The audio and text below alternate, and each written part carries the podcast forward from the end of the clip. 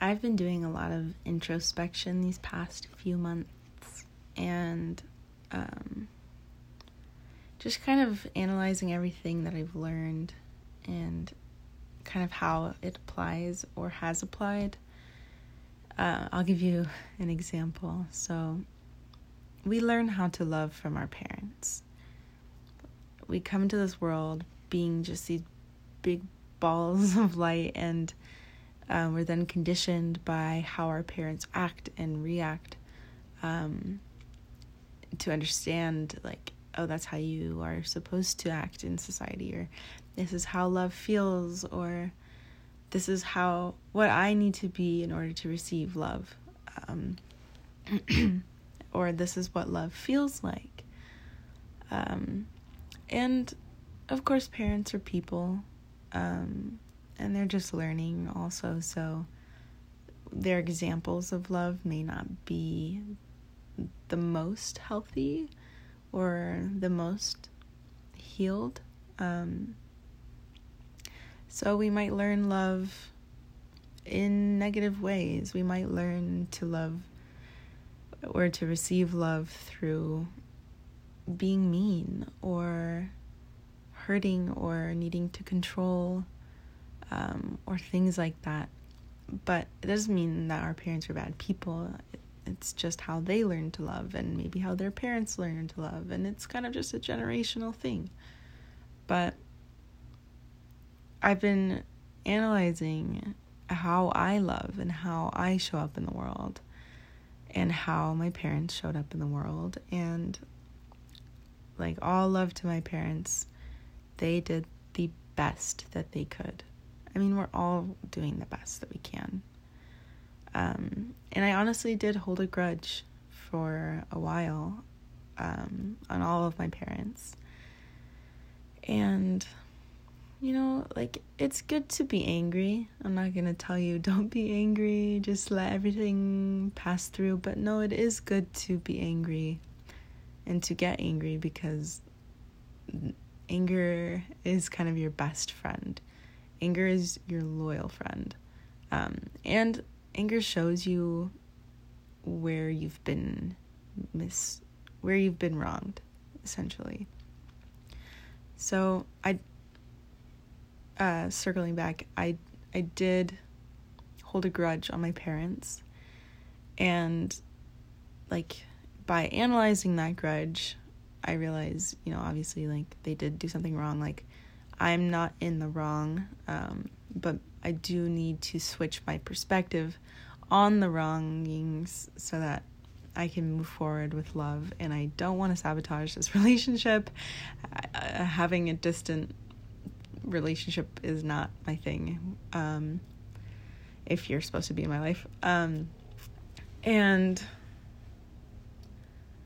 moving through that and finding forgiveness for them and not only finding forgiveness but seeing like the tiny hurt child that just wants love inside of my parents like that also really helped me to kind of forgive and step into a more healed state. Um, but I didn't, I, like, you can never fully grasp um, a moment until you kind of are out of that moment. Um, so I didn't fully understand um, how the unhealed love that I had received in my childhood was affecting how I was loving in my present day relationships. And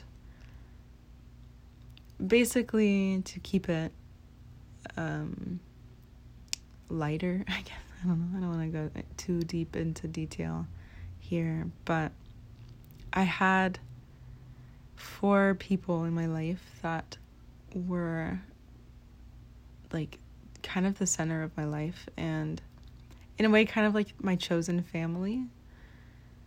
And I I poured a lot of energy into each of the relationships. I did so much. I definitely have had um, kind of bad people pleasing qualities. Um, which kind of circles back to f- family life, early childhood, blah blah blah. But um, I had four people in my life that I poured a lot of energy into the relationships that I had with them, and kind of abruptly within a span of like two, three months, all three of them ended. Just kind of out of my control. Boom, boom, boom, boom. Destroyed. and, you know, like, they all kind of screwed me over in a way. But not that I'm a victim. Like, I'm not gonna sit here and victimize myself because then I'm just losing. Um, but it's more than that. Like, the the relationships ended, but and I kind of went into a, the thought pattern of like, okay, what was the lesson here? What did I do wrong? Like, why did I attract four people who did the exact same thing to me? Like, that obviously has to mean something, you know? Um, but, like, now that it's been about four months since all of that has happened, I finally have perspective. Love her. Um, finally got perspective, and I know that those my neighbors whistling um those relationships were teaching me teaching me teaching me teaching me showing me um how I was still loving wrong how I was still respecting myself wrong. The training that I had received that made me think less of me and how that manifests in real life. I attracted people who take advantage of me because my parents, well, not both, well, I don't know. I was taught to be taken advantage of. I was taught that my opinion doesn't matter. I was taught that I'm wrong. And I was taught that if I'm not myself, or by being this version that you want me to be, that's how I receive love from you.